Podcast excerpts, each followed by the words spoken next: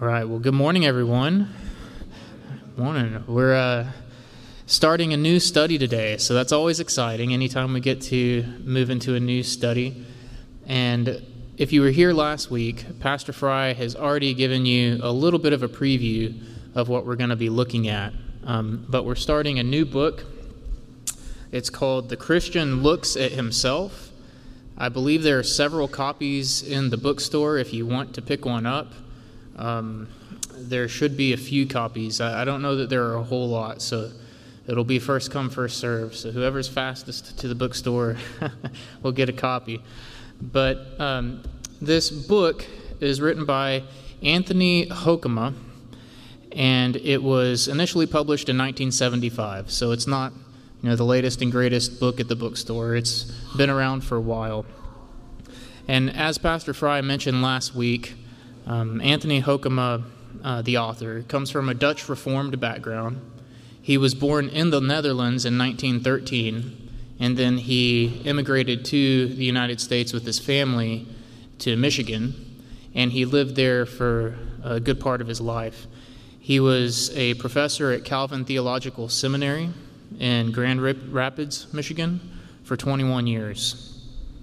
And he wrote a number of books quite a few actually, but this one in particular is specifically concerned with the need for Christians to maintain a positive self image. Now, for many of us, when we hear people talk about the need to have a positive self image um, or to maintain high self esteem or positive thinking, um, our alarm bells start to go off a little bit, right? Uh, because we live in a culture that's self obsessed. We, so we hear this stuff a lot, but it's typically not coming from a Christian point of view. It's typically coming from a worldly point of view. Um, we live in a culture that worships the self and embraces all types of sin in the name of living out your authentic self or being true to yourself, you know, uh, pursuing your desires. Um, all you have to do is look at uh, magazine covers, for example, to see how much our culture uh, emphasizes the need to focus on yourself and whatever you're interested in. Right? There's a magazine for everybody, and it's all about you know things that you want to do, and it's very focused on on the self. Um, we have entire sections of the library. If you go to the library or bookstores, you know, if you run down to Barnes and Noble uh, or another bookstore, uh, entire sections are dedicated to self-help, right, or uh, self-esteem, uh, the newest thing it seems like is, uh, or the newest term is self love. You know, you hear this self love all the time. You need to love yourself. Um, movies, uh, TV shows celebrate characters who pursue their personal desires, whether it's romantic relationships, it's wealth or fame, um, or any other number of desires. You know, one of the uh, exercises you can do uh, whenever you're watching shows is to think about the characters and think about what their motivations are, right? Anyone who ever sets out to write a story, whether it's a book or a show, um, you know, one of the key elements of story writing is defining what are the character's goals, what drives that character, what causes them to make the decisions they make or do the things they do. You have to have very clear goals for characters to have a good story well, if you watch most of the shows that are out there and you think about what is this character's goal, you know, what causes them to make their choices, it's almost always selfish, right? You, most of what we see today uh, celebrates people pursuing whatever is in their own self interest. It's very rare that you come across um, stories, uh, whatever the medium may, form may be, where you have characters that actually consistently act uh, based on the interest of others and, and, put the interest of others ahead of themselves. Certainly, very rare that you see stories where people are living to honor and glorify God, right, above self. Um, it's almost unheard of. And so, when you do see those examples, they really stick out. Like you might be able to think of some stories uh, where you've seen that and it's been really effective because it, it stands out from the rest. Um, so, it's actually kind of shocking in our culture when you see examples of people putting other people ahead of themselves and their own self-interest. Um, you know, that's it's rare to see that elevated as a moral virtue. And so when we see the author here, uh, Hoekema, making his central point that Christians need to maintain a positive self image, uh, we tend to look around at our culture and uh, even the culture within the church in, in a lot of instances and think, no, if anything, you know, we probably need to hear the opposite message. We need to be less focused on self, less uh, focused on, you know, a positive identity. Um, but the Christian's need for a positive self argument is the, or the positive self image is the argument that the author is putting forward in this book. And make no mistake, it is an argument. Um, one of my favorite uh, things to listen to, it's sort of like a podcast, is uh, Al Mohler's Thinking in Public. I don't know if you're familiar with that uh, program. You know, a lot of you are probably familiar with Al Mohler, president of Southern Baptist Theological Seminary, um, from his uh, daily briefing podcast that he puts out uh, each weekday. It's about 20 minutes talking about the news of the day and breaking it down uh, from a Christian worldview. Well, he also does a program called Thinking in Public, and it's not on a regular basis, but it probably averages about one a month that he does. But in that program, he sits down with an author of a recent book that's come out and he interviews them. And it's really helpful because he does something similar to what he does with the news. He walks through the book and he breaks it down from a Christian worldview. You know, what are the themes in this book that are important? What can we learn from it? And, and he always points out this fact that every book is written by someone and that someone is making an argument. They're trying to convince you or persuade you of something, or at least to get you to think about what they consider to be important. And so, similar to what I mentioned about you know looking at characters and trying to understand what their goals are in stories, uh, similar to that, when we read books, we can think, okay, what is the argument that's being made here? And do I agree with that argument or, or disagree? Or maybe I agree with some, disagree with others. Um, but you know, another thing Mohler always brings out is that reading a book is it's almost like having a conversation with the author. Right? The author makes his, uh, his or her points. You take those in, you think about them, um, evaluate, you know, how you feel, and it's almost like you're having a conversation, or it should be. And, and what's good about that is that it hopefully helps to sharpen our thinking, at least, about that particular topic, or deepen our understanding. It gets us to think. Um, we may agree with everything the author says, we may agree with some, disagree with others, um, but it's the, that process of engaging the arguments uh, that helps us to clarify and strengthen our own beliefs. And so, with this in mind, as we walk through the introduction of the book, particularly if you pick it up and read through it, um, it's important for us to clearly understand the argument that the author is making. And then we can evaluate whether or not um, it has merit. In our case, the author actually does us a favor in that he makes the argument very plain for us to see so that we can consider it. Uh, he does so both at the beginning of the introduction and at the end. So, in the opening paragraph of the introduction, he says, How should a Christian think about himself? Should his self image be primarily negative or positive? Should a Christian, in thinking about himself, lay primary stress on his continued sinfulness, or should his primary emphasis be on his newness in Christ? Then, if you read through the introduction, when you get to the end in the final sentences, he gives his argument. He says, When the Christian faith is accepted in its totality, that faith brings with it a predominantly positive self image. To demonstrate that this is so will be the main purpose of this book. So there you have it. Hoekema's main argument here is that Christian faith teaches Christians to have a predominantly positive self image. Christians should think positively of themselves. Well, how, do, how does that make you feel? what, what do you think about it? Does it make you feel positive? Well, uh, you know, I'll let you off the hook. Uh, I'll admit that when I started reading the introduction, uh, I was a bit taken aback by the proposition. Um, it sounded a little bit new agey to me. This whole you know positive thinking type type deal. Um, and you know we we're a reformed church, so I think this maybe uh, hits us a little different than it does some people. Um, we tend to have a very strong focus on the sinfulness of man um, and man's need for salvation.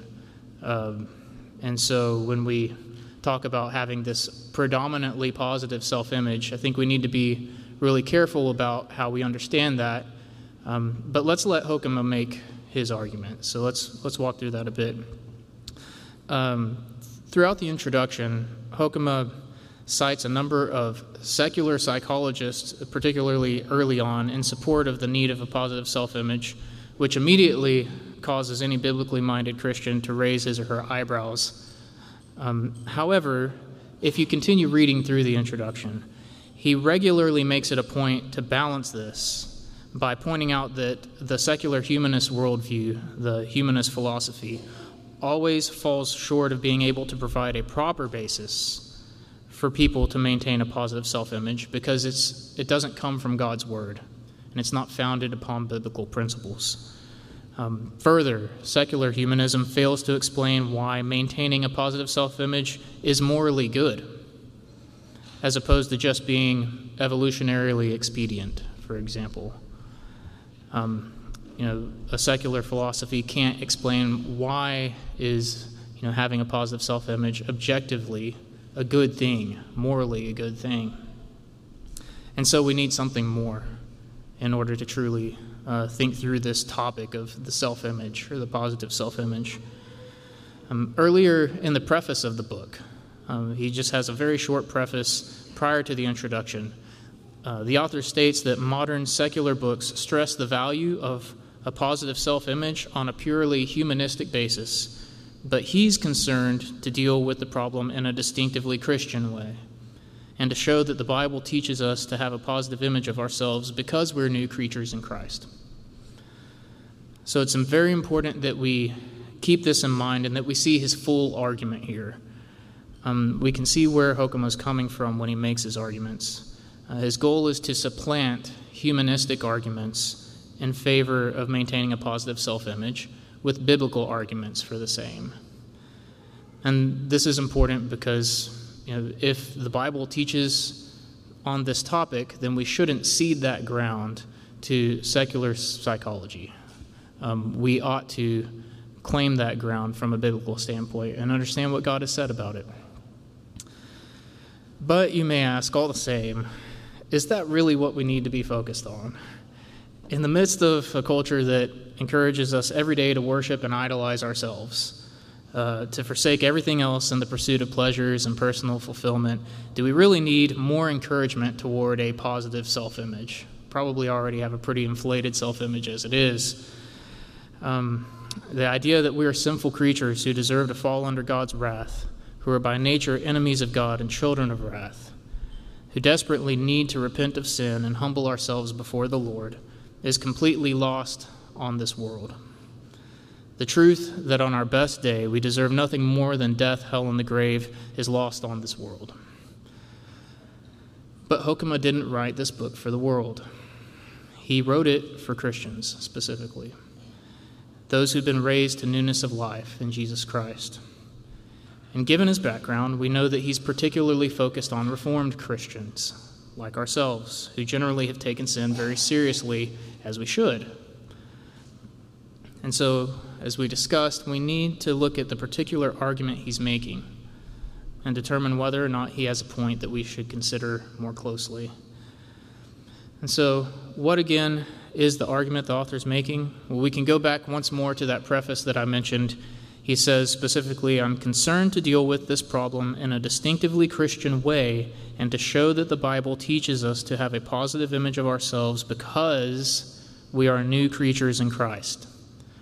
As one of my former coworkers used to say, that part right there, you know, that, that is what uh, is important to keep in mind. We are new creatures in Christ, and it's in that that we find a positive self image. Uh, the reason Christians ought to have a positive self image is not because they are good or have any worth in and of themselves. It's because God has made them new creatures in Christ. Christians have a positive identity because their identity is in Christ. The author then takes this point that Christians have a positive identity or self image specifically because they have been redeemed by Christ.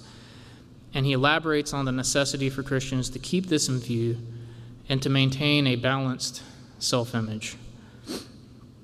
So, quoting from the introduction, he says, if we, who, if we who claim to be Christians are honest with ourselves, we shall have to admit that many of us tend to have a self image that over accentuates the negative. Many of us commonly see ourselves through the purple colored glasses of depravity, sometimes even called total depravity. I do not deny that according to the Scriptures, we are all by nature depraved or sinful in every aspect of our being. But the same Scriptures teach us about redemption and renewal. Sad to say, however, many of us tend to look only at our depravity and not at our renewal. So here we start to get a clear look at the problem the author is seeking to address. He's warning about balance, or rather, lack of balance, in the way that we view ourselves. He's effectively saying that Christians do a good job of pointing out and acknowledging our depraved, sinful nature, but often don't do a good job of acknowledging our new nature, having been redeemed by Christ. We're good at preaching against the sin of pride, but weaker when it comes to acknowledging the value that we have in the eyes of our Redeemer. I'm not sure if he were uh, writing this book today, if he would necessarily have the same emphasis, uh, given all we see in the church, but I think we still can uh, take some good points from this. Now, notice in his quote, he uh, affirms a belief in total depravity. He's not saying that we have any goodness in ourselves that's untouched by sin. He's not saying that. Um, rather, what he's saying is that we do have worth and value in God's eyes. And so we should acknowledge this and find comfort in this truth we have to maintain a balanced view of ourselves, both of the, the good and the bad.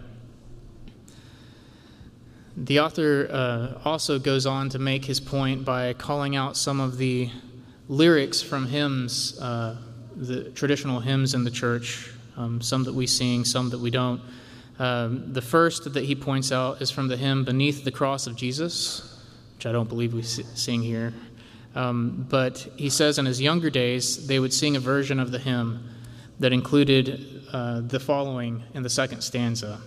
Goes, And from my smitten heart with tears, two wonders I confess the wonders of his glorious love and my own worthlessness. Now, he further relates that in an updated version of that song, the hymnal that the church he was using at the time he wrote the book had changed that last line from my own worthlessness to my unworthiness. And he points out that that distinction is an important distinction to make. Um, he says in the book, I quite agree that we are unworthy. I do not believe it accords with biblical teaching to say that we are worthless. And so, I, again, I think you can start to see the distinction he's trying to draw here the distinction between saying that we're not worthy of God's grace, which is true, uh, over and against saying that we're worthless, which is not biblical. Um, I don't know if you caught on, but um, one of the hymns that we sing here, My Worth is Not in What I Own, we sang it last week, actually says something similar here, right? um, in the final verse of that song, it says, Two wonders here that I confess my worth and my unworthiness. So, right in, in our song, you actually see that balance a confession of worth and unworthiness. But what's the title again of the song? The, the title is My Worth is Not in What I Own. The, the entire hymn is about where we find our worth. It's not in the things we own, and it's not in our own goodness. It's entirely in the fact that we're in Christ. Um, the, you know, the lyrics, My worth is not in what I own, not in the strength of flesh and bone, but in the costly wounds of love at the cross. My worth is not in skill or name, in win or lose, in pride or shame, but in the blood of Christ that flowed at the cross.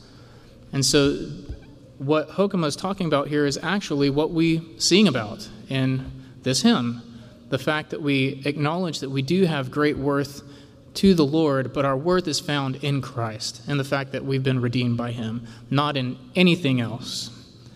And, and this is Hoekema's concern um, as he writes this book. Um, as he mentions in the book, he's thankful for the change in the hymn. Um, you know, we may, you know, accuse him of splitting hairs, but I, I think he is trying to be precise in what we're communicating to make sure that we are communicating biblical truth in what we confess before the Lord in our songs. Um, he also highlights a portion of the hymn, Alas, and Did My Savior Bleed, written by Isaac Watts, as potentially communicating something of an imbalanced view itself. And here, I, will admit, I had a, a, bit of a hard time because he's, he's talking about my man Isaac Watts. And it, I, I, yeah, I bristled a bit at that one. Um, you know, the, the, Isaac Watts, who wrote "From All That Dwell Below the Skies," "Give to Our God Immortal Praise," "Joy to the World." Um, he he wrote some good hymns. So if you're gonna, you know, start calling out Isaac Watts writing, uh, it's always to get me a little bit, uh, get my my back up a little bit. But uh, he points out that in "Alas and Did My Savior Bleed," you know, we we sing "Alas and Did My Savior Bleed, and Did My Sovereign Die? Would He devote that sacred head?" for such a worm as I. And I assume he takes issue with the use of the word worm to describe ourselves. Um, although I'll have to admit, uh, I love that hymn and I, I love that line. um, I think it's accurate, uh, I think it checks out. But if we humor his point, if we humor what Hoekema was trying to say, um, we can understand where he's going. Uh, he wants to make sure that we're maintaining a balanced view, and, and Watts does, and I think the, the hymn does, uh, maintain a balanced view of the fact that we have we do have worth in Christ, and that but apart from Christ, we would certainly uh, be yeah the word worm would be accurate. Uh, it would probably be gracious, um, but all the same, he's calling us to balance. He's calling us to think, just at least think about these things. And so, if we only focus on the negative, we risk becoming unbalanced in how we view ourselves, and we risk losing sight of the worth that God has placed on us. Um, in particular, like I've said, those of us in the Reformed tradition are probably at the greatest risk of drifting off into an unbalanced negative view of ourselves that fails to adequately appreciate our worth as those who are in Christ. Um, we're so weary of the culture around us that we start, uh, when we hear the language of self image, self esteem, these worldly terms, we run, right? We, uh, we tend to run as fast as we can in the opposite direction because we've seen where that leads. It leads away from God's truth.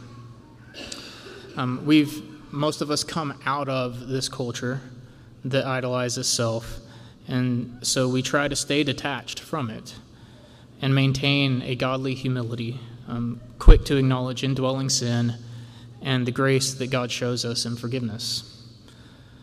Uh, we believe in the doctrines of grace. We affirm that all men are utterly sinful and without merit before the Lord, guilty of transgressing his commandments and deserving of his wrath.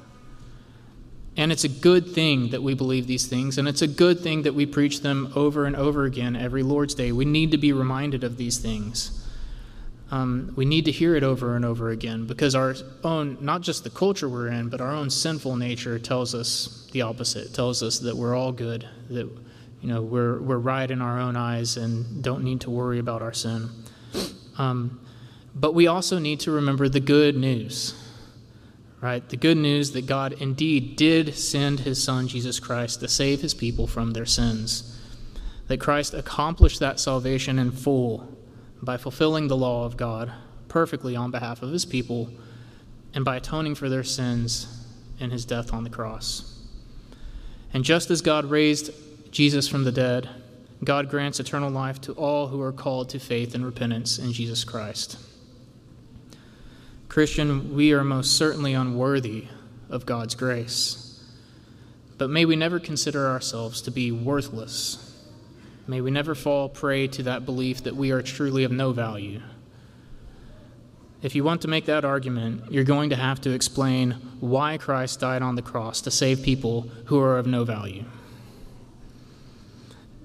Beloved, Christ shed his blood for the forgiveness of sins because God considers his people to be of great value. God values his people so much that he calls them his own children, and he blesses them with glorious heavenly blessings. Going back before the fall, we see that God made man in his own image with the ability to serve God and to worship him. God called his creation of the man and the woman good, and he gave them the mandate to fill and have dominion over the earth. So man in his initial state was good. But even after the fall, even though man sinned and corrupted God's good creation, God still continued to care for man, promising and then delivering a Savior to deliver man from sin and death to righteousness and eternal life. As we read in that famous passage from John chapter 3 For God so loved the world that he gave his only Son, that whoever believes in him should not perish but have eternal life. That's not the type of language you use when you're talking about people who are invaluable, or sorry, of no value.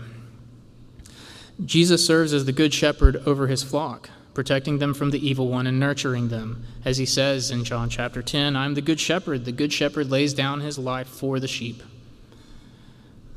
The shepherd doesn't lay down his life for sheep that he considers of no value. In Luke 12 7, Jesus reminds his followers of the value that God places on them when he says, Are not five sparrows sold for two pennies, and not one of them is forgotten before God? Why, even the hairs of your head are all numbered. Fear not, you are of more value than many sparrows. Beloved, if you are in Christ, you are of great value to God. You are unworthy of His grace, but you are of great worth in His sight. Let us never forget these marvelous truths.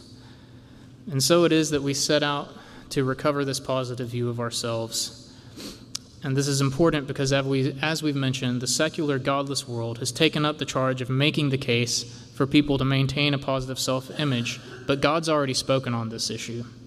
And so we need to ensure that we have a solid understanding of the biblical case for a positive self image, lest we cede that ground to those who are in rebellion against God. We need to be able to come in and speak truth to. Uh, combat the errors that are being uh, propounded each day. And so, with that said, we'll move into chapter one. We'll uh, talk about chapter one here quickly today, and uh, we'll save chapter two for uh, next week. But in chapter one, we'll start to look at scripture and uh, we'll continue this discussion on how Christians view themselves. Now, chapter one of the book is titled Paul's Self Image. And as you might gather from the title, Hoekema uses this first chapter to focus on New Testament passages which show us how the apostle viewed himself in light of his own sinfulness and God's grace. All right, what, what a better place to start than, than Paul um, when we look at the apostles and we look at the followers of Christ and how they viewed themselves. Uh, Paul was certainly not a lightweight when it came to preaching on man's sinfulness and unworthiness before God.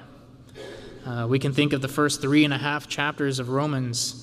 Um, our family's going through these chapters actually right now in family worship. Um, and so it was a good reminder for me. But, you know, in the first three and a half chapters of Romans, Paul lays out the universal sinfulness of man, how all men have rejected God and rebelled against him, um, the Jew and the Greek. And, uh, you know, finally, after the first three and a half chapters, he, he grants us that reprieve of saying, but, but God, you know, but God has uh, granted forgiveness of sins through Christ, through faith in Him. But um, particularly, you know, you go to verse or chapter three, verse uh, nine, uh, starting in verse nine and continuing. You know, none is righteous, no, not one. No one understands. No one seeks for God. All have turned aside. Together they have become worthless. No one does good, not even one. Um, this is the same Paul that rebuked those in the church who were in sin and condemned false teachers and encouraged others to do the same. So Paul doesn't let sin slide by any means. Um, he also held to a very robust understanding of his own sinfulness um, and uh, you know, applied these truths that he was preaching to himself. Um, however, as we look at these passages where Paul talks about his own sinfulness, what we don't see is Paul acknowledging his own sinfulness simply as a means of beating himself up, beating himself over the head. Um, rather, whenever we see Paul calling out the depth of his own sinfulness, we see that he does so in order to elevate God's marvelous grace and redemption. That's his true focus. The author makes this observation at the beginning of the chapter, and then he follows through the rest of the chapter, uh, backing it up with Scripture. Um, Hoekema says at the beginning of the chapter Paul often saw himself as a great sinner, but he never described himself as a sinner without at the same time referring to the grace of God which forgave his sins, accepted him, and enabled him to be useful in God's kingdom. In other words, Paul never simply sat down to brood about his offenses. Whenever he thought about his sin, he thought about the grace of God. One of the clearest examples of this is in 1 Timothy chapter 1 verse 15 where Paul says, "The saying is trustworthy and deserving of full acceptance, that Christ Jesus came into the world to save sinners, of whom I am the foremost." There Paul refers to himself as the foremost or the greatest of sinners. Right, you may be more familiar with the King James Version, which translates this as, Of whom I am chief. He calls himself chief of sinners, the ultimate sinner. Um, but if we look at the context of the statement, Paul isn't just sitting there beating himself up, calling himself the worst of sinners. Um, his focus is not even primarily on his wickedness, rather, he's pointing out his wickedness to prove God's sovereignty and goodness. As an exa- it's used as an example. Um, if we zoom out a bit here, we can read uh, in 1 Timothy uh, chapter 1, verses 12 through 17. We get a better feel for the context in which Paul makes this statement. So we'll go ahead and read there in uh, 1 Timothy chapter 1, starting in verse 12. I thank him who has given me strength, Christ Jesus our Lord, because he judged me faithful appointing me to his service. Though formerly I was a blasphemer, persecutor, and insolent opponent. But I received mercy because I had acted ignorantly in unbelief. And the grace of our Lord overflowed for me with the faith and love that are in Christ Jesus. The saying is trustworthy and is deserving of full acceptance that Christ Jesus came into the world to save sinners, of whom I am the foremost. But I receive mercy for this reason that in me, as the foremost, Jesus Christ might display his perfect patience as an example to those who are to believe in him for eternal life. To the King of the ages, immortal, invisible, the only God, be honor and glory forever and ever. Amen. Paul's point here is that God is so incredibly merciful, so marvelous, marvelously holy that God saves and then even uses even the most wicked of men, like Paul, in order to display his wisdom and power and glory. God can save anybody, God can use anybody, no matter how wicked they may be. And Paul says here he's the ultimate example of that. Salvation is entirely of God and it is only by His grace that any of us are converted from godlessness to faith and made able to trust upon and walk with Christ. Yes, we are unworthy, but we are given worth in Christ. As Paul says here, he received mercy even as the foremost of sinners, in order that Jesus Christ might display his perfect patience as an example to those of us who are called to believe in him for eternal life. Thank you, Jesus, for your patience toward us sinners. Um, we see a similar theme in 1 Corinthians chapter 15. There in verse 9, Paul refers to himself as the least of the apostles, unworthy to be called an apostle, because I persecuted the church of God. But if we zoom out again and look at verses 3 through 11, again, to get the context, we can see more clearly what Paul is saying.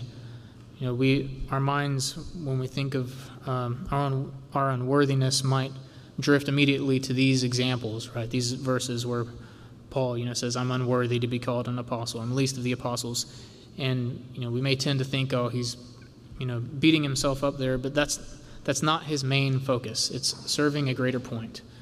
So let's read there in 1 Corinthians chapter 15, starting at verse 3. For I delivered to you as of first importance what I also received that Christ died for our sins in accordance with the Scriptures, that he was buried, that he was raised on the third day in accordance with the Scriptures, and that he appeared to Cephas, then to the twelve. Then he appeared to more than 500 brothers at one time, most of whom are still alive, though some have fallen asleep. Then he appeared to James, then to all the apostles. Last of all, as to one untimely born, he, he appeared also to me. For I am the least of the apostles, unworthy to be called an apostle, because I persecuted the church of God. But by the grace of God, I am what I am, and his grace toward me was not in vain. On the contrary, I worked harder than any of them though it was not I, but the grace of God that is with me. Whether then it was I or they, so we preach, and so you believed. So we see here Paul is establishing the commission given to him, along with the other apostles, to preach the gospel. Paul refers to himself as the least of them because of his history of persecuting the church. But this, again, is in service of highlighting God's grace in calling Paul, converting him, and sending him to preach the gospel in order that many would believe and be saved. After pointing to his own unworthiness, Paul then states that he worked harder than any of the apostles in his service, which might seem arrogant, except that in the next breath he clarifies that it was not him working, but the grace of God working through him. It was God giving him the power to do these things and making them effective. In other words, Paul is saying, I was unworthy of such calling, but God, in His grace, has worked through me to accomplish great things. So, Paul here acknowledges that despite his unworthiness, God has given him worth through his use of Paul as an apostle, as a preacher of the gospel. So, in looking back on his shameful behavior in his former life, rather than brooding on it, he's able to say here and elsewhere in Philippians 3 uh, 13 through 14, he says, Forgetting what lies behind and straining forward to what lies ahead, I press on toward the goal for the prize of the upward call of God in Christ Jesus. Paul never glosses over his sin, but he also knows that it serves no use to live in the past and to dwell on the past. Um, instead, we must keep our eyes facing forward and fixed upon the object of our affection, Jesus Christ, and strive to live for him each day. The theme of finding our worth in Christ is replete through Paul's writings. Um, in 2 Corinthians chapter 3 verses 4 and 5, Paul gives God the glory for the success of the ministry of which he was a part. There he says, Such is the confidence that we have through Christ toward God. Not that we are sufficient in ourselves to claim anything as coming from us, but our sufficiency is from God, who has made us sufficient to be ministers of a new covenant, not of the letter, but of the Spirit. Paul's confidence here is founded upon the sovereign work of God that he's accomplishing through the ministry of Paul and others. These ministers of the new covenant are not worthy in and of themselves, as Paul says here, but they're made sufficient or worthy by God for their service. In the passage immediately preceding this, in 2 Corinthians 2 14 and 17, uh, we read, But thanks be to God, who in Christ always leads us in triumphal procession, and through us spreads the fragrance of the knowledge of Him everywhere. For we are the aroma of Christ to God among those who are being saved and among those who are perishing. To one, a fragrance from death to death, to the other a fragrance from life to life. Who is sufficient for these things? For we are not, like so many, peddlers of God's word, but as men of sincerity, as commissioned by God, in the sight of God, we speak in Christ. Here we see the worth that God has ascribed to Paul and others in the ministry. God commissioned them to speak in Christ, and he made them the aroma of Christ to God. Those who were once foul, God made a pleasing fragrance to those whom God calls his own, but a fragrance from death to death among those who are perishing. Saints, I hope you I hope you see that we say that we can say these same things about ourselves if we are indeed in Christ. All of us were once dead in our trespasses and sins in which we once walked following the course of this world, following the prince of the power of the air, the spirit that is now working the sons of disobedience, among whom we all once lived in the passions of our flesh, carrying out the desires of the body and the mind, and were by nature children of wrath. But God, being rich in mercy because of the great love with which He loved us, even when we were dead in our trespasses, made us alive together with Christ. By grace you have been saved and he raised us up with him and seated us with him in the heavenly places in Christ Jesus, so that in the coming ages he might show the immeasurable riches of his grace and kindness toward us in Christ Jesus. We all were once like Paul, dead in our trespasses and sins, carrying around that stench of death, carrying out the desires of the body and the mind. By our very nature, we were children of wrath. But God has made us alive in Christ Jesus. And it is in that identity, this reborn, remade identity, that is wrapped up in our Savior Jesus Christ and in His righteousness. It's in that identity that we find we have inestimable worth in God's eyes. Now, instead of carrying around the stench of death, we've been made into a pleasing aroma to God in Christ. To those who likewise have been called from death to life in Christ, we are a pleasing aroma, while to those who are perishing, we now carry with us that fragrance of death, a reminder of the wrath of God that remains upon them. Beloved, let us, like Paul, always call to mind our sinfulness and strive to mortify sin, but let us also remember the value that we have in the eyes of our Redeemer, who shed his blood in order to accomplish our salvation and to bring us into his family, making us, as Paul says in Romans chapter 8, heirs of God and fellow heirs with Christ. We are children of God if we have repented of our sin, if we have put our faith in Christ for salvation. We are God's children. Let us take joy in that. And we can sing together this hymn that we talked about Two wonders here that I confess. My worth and my unworthiness, my value fixed, my ransom paid at the cross.